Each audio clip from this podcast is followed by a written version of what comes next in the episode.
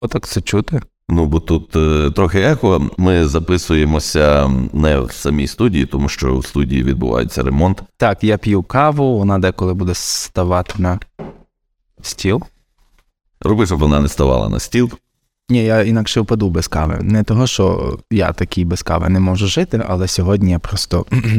Ближче до мікрофона. Так. І що ми це теж залишимо, напевно. Це ж такий гарний шматочок. Ну, але починай вже. Ну, побачимо. Вітаємо, друзі. Ви слухаєте подкаст Антарктичний.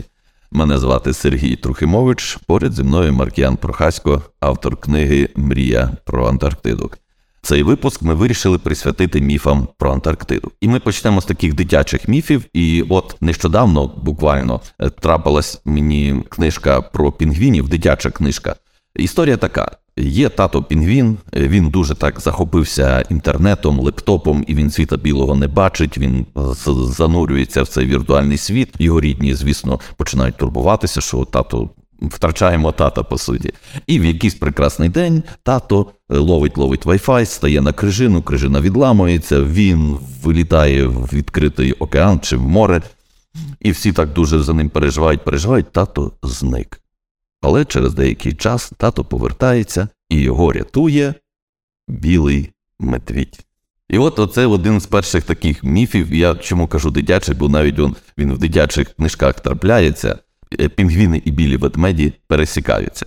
Ну так. І і це дійсно е, ти дуже гарно зауважив, бо це е, нібито художня книжка, і це може бути як байка, але коли ти з дитинства тобі це закладається, ну є такий механізм, та те, що ти в дитинстві сприймаєш за чисту монету, потім, коли ти дізнаєшся, умовно кажучи, в студентські роки, що це не так, ти такий вау, вау, я навіть не міг подумати, бо чому я так думав? Е, тому що ти це сприйняв цю інформацію в умовних 5-7 років, коли ти не дуже критично е, пропускаєш е, інформацію, а просто сприймаєш більш за чисту монету. І це вже отам в років 30, ну 20-30 починаєш так чи не так міркувати. І, Але для цього, щоб так могти мислити, треба мати певну базу. А коли ти з дитинства цієї бази ще не маєш і сприймаєш, що пінгвіни і білі ведмеді. Ну і це, власне, проекція а, того, що дуже багато дорослих так собі асоціює, що холод, Антарктида на півночі, нібито, бо насправді Антарктида на півдні, власне, а е, це континент, це великий континент, який займає 10% суші, і він на півдні.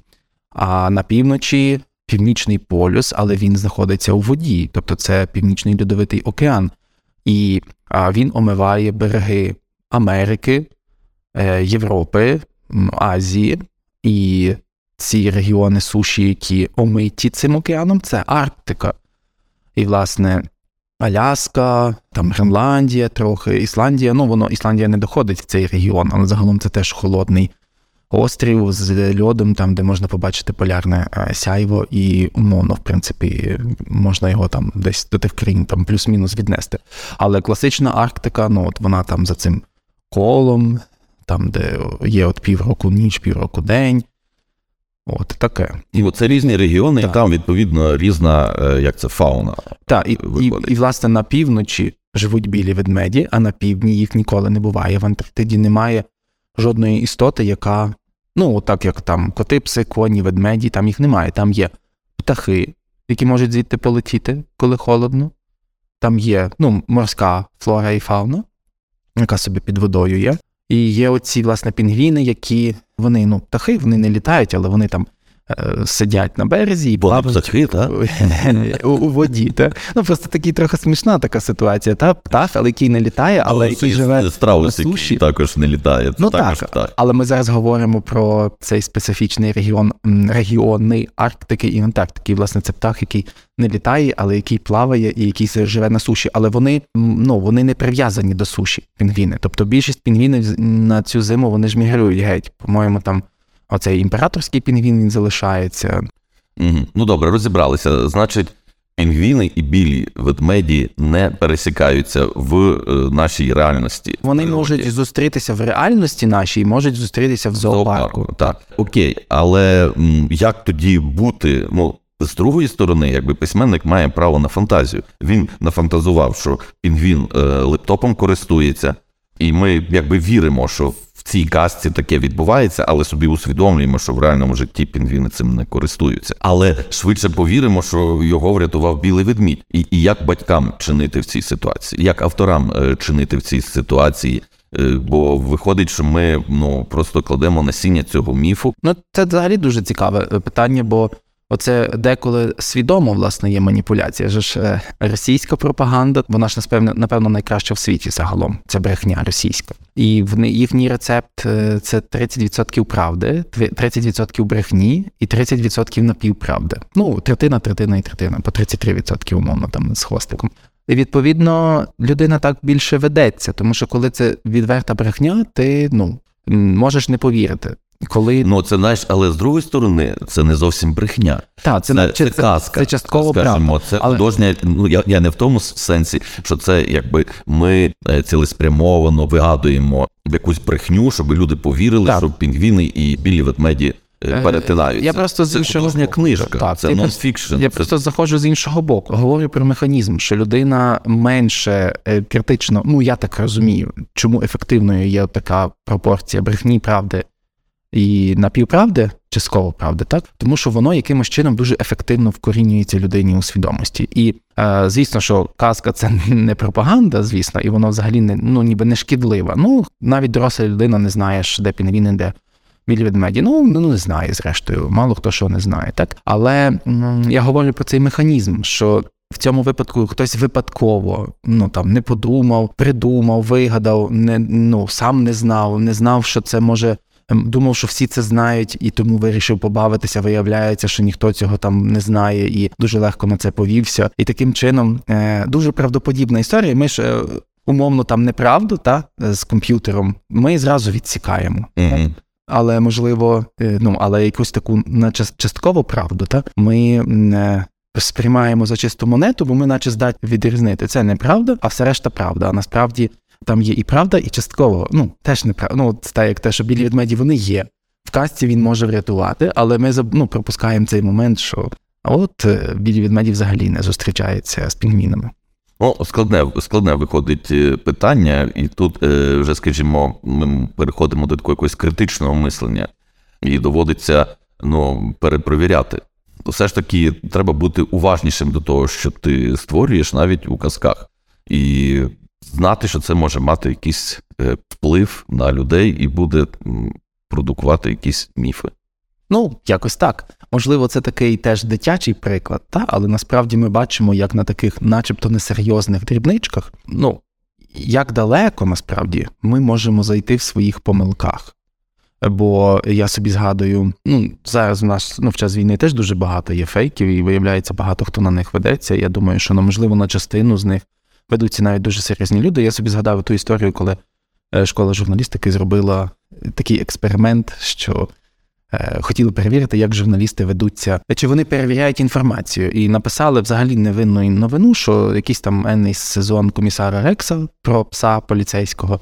Будуть знімати у Львові. Потім е, ця новина розійшлася по дуже багатьох серйозних медіа, і потім виявилося, що це була така, ну ніби гачок, наживка.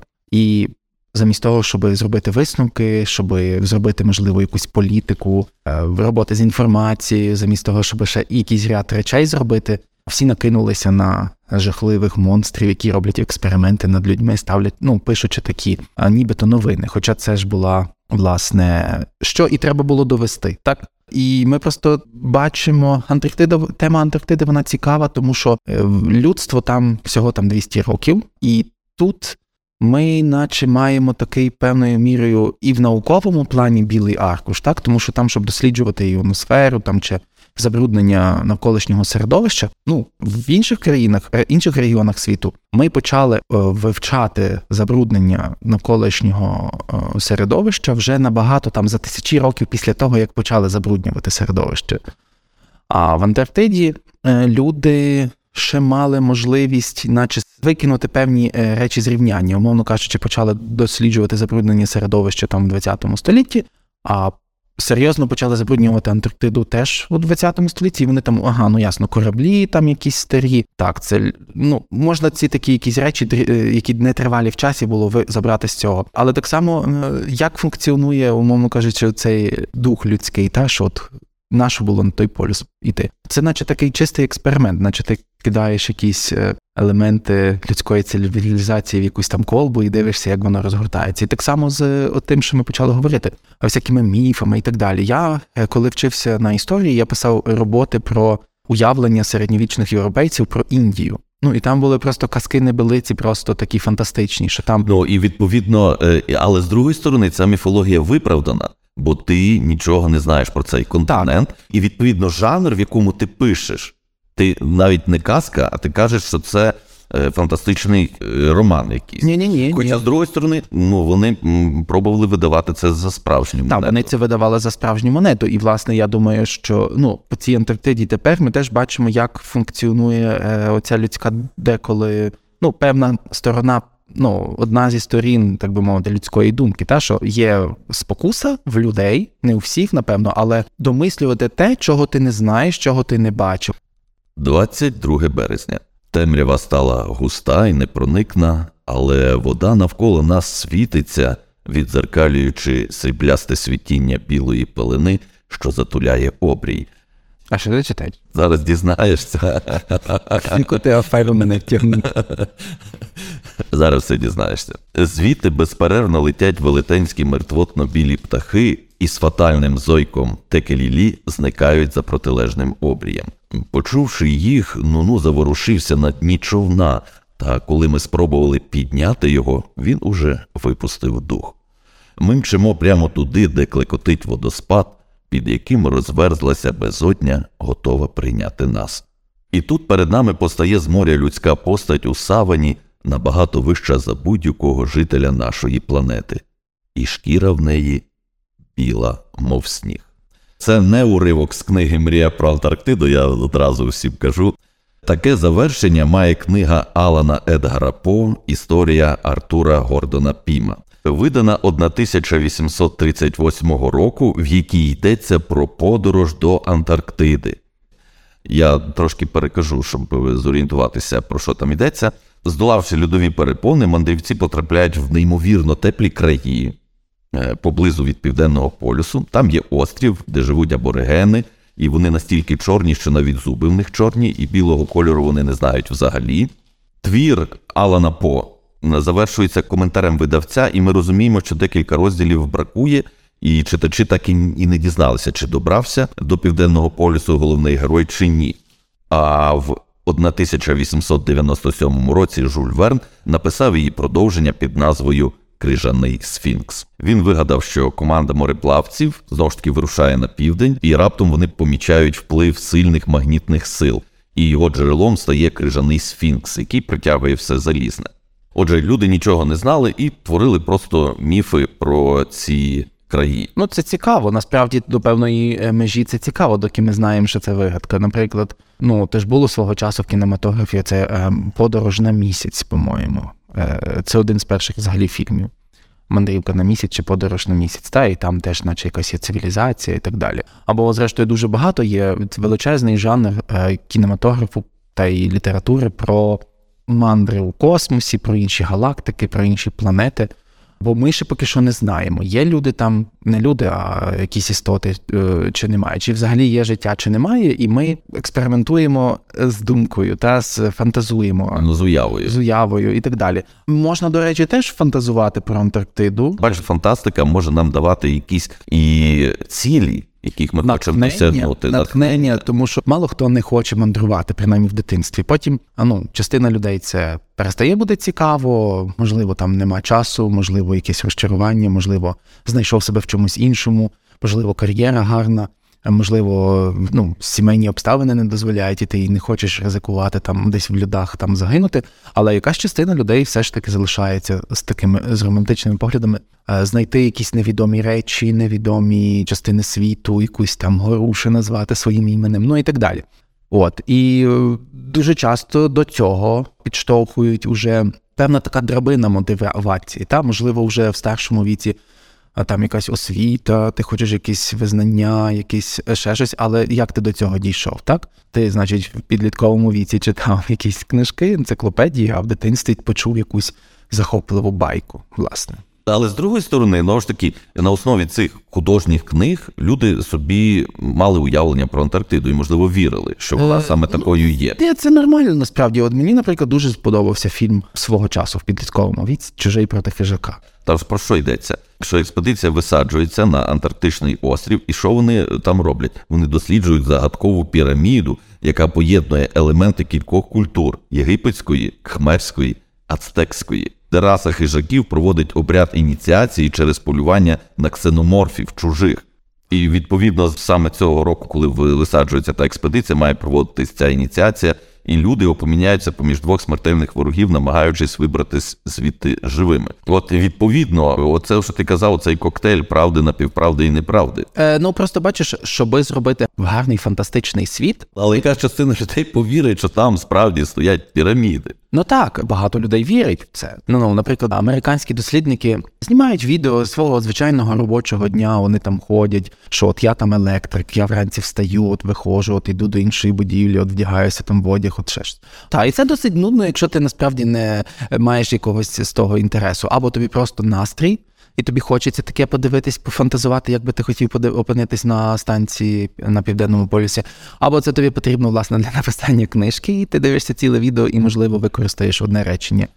Е, якось. Але до чого я веду? Що одне відео, я пам'ятаю, що він йшов, цей якийсь е, працівник, і там в нього на фоні така гора дуже така пірамідальна. Так? Ну це просто така геологічна будова, але ну, Якщо би це було реально секретний об'єкт, якби це була піраміда, і там на цій станції інопланетяни би сказали, там би був контакт між людьми інопланетними, якимись расами, вони б сказали ну ну ну то невже би це відео опинилося в публічному доступі? Ну тобто людина просто собі йде, і але от от оці от зразу починається включатися. А якщо, якщо це таке маскування, найкраще заховано те, що в тебе перед очима, і людина починає розвивати. Ну, людина починає шукати ті докази, які вона хоче знайти. Так, і це е, мені здається насправді, що виникнення оцього поняття постправда, коли немає значення, що правда, що неправда, а правдою є те, в що ти хочеш вірити. А воно було неминуче через те, що до освіти, до інформації, до інтернету, до технологій отримали доступ усі практично на планеті. А, тому що... Ну не тільки доступ, а отримали можливість Говорити, і генерувати контент, так. створювати його. А, ну, Бо бо все ж таки. Ну ну це, це, це саме було і з книгою. Е, ми почали друкувати, почали друкувати Біблію, але потім нас з'явились можливості друкувати будь-що інше, що порівняно з Біблією могла би трактуватися як єресь. І відповідно, ці, е, скажімо, наші. Як би сказати, досягнення вони мають і позитивну, і негативну сторону. Ну, але до речі, бачиш, оцей фільм е, Щось, теж фільм жахів класичний про Антарктиду, ну, де відбувається контакт з небезпечним позаземним е, ну, е, створінням. А він досить моторошний, і здавалося б, коли ти в Антарктиді, ти би мав боятися цього.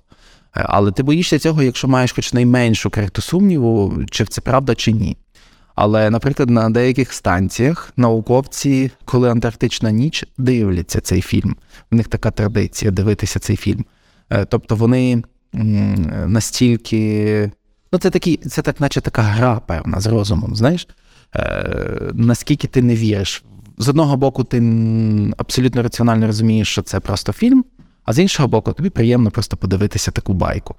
Завершуючи ось цей епізод про міфологію, е, скажімо, яка стосується Антарктиди, і яка з'являлася в книжках письменників в ті часи, та і, врешті, і теперішні часи. Зараз є дуже багато фільмів. Наприклад, такі, як е, нацисти і центр землі, наприклад, також стосується Антарктиди. Є дуже багато такого самого контенту, але якби слід до них підходити з якимось критичним мисленням. Я навіть думаю, що деякі з цих фільмів можуть бути цікаві. Ну тобто, Антарктида акумулює в собі всю цю загадковість, вона наче притягує до себе, бо це така остання незвідана, незвіданий континент. І, і до речі, вона не має своєї власної міфології як територія, як країна, тому що де живуть люди, вони створюють легенди, якісь міфи пов'язані з створенням цієї землі.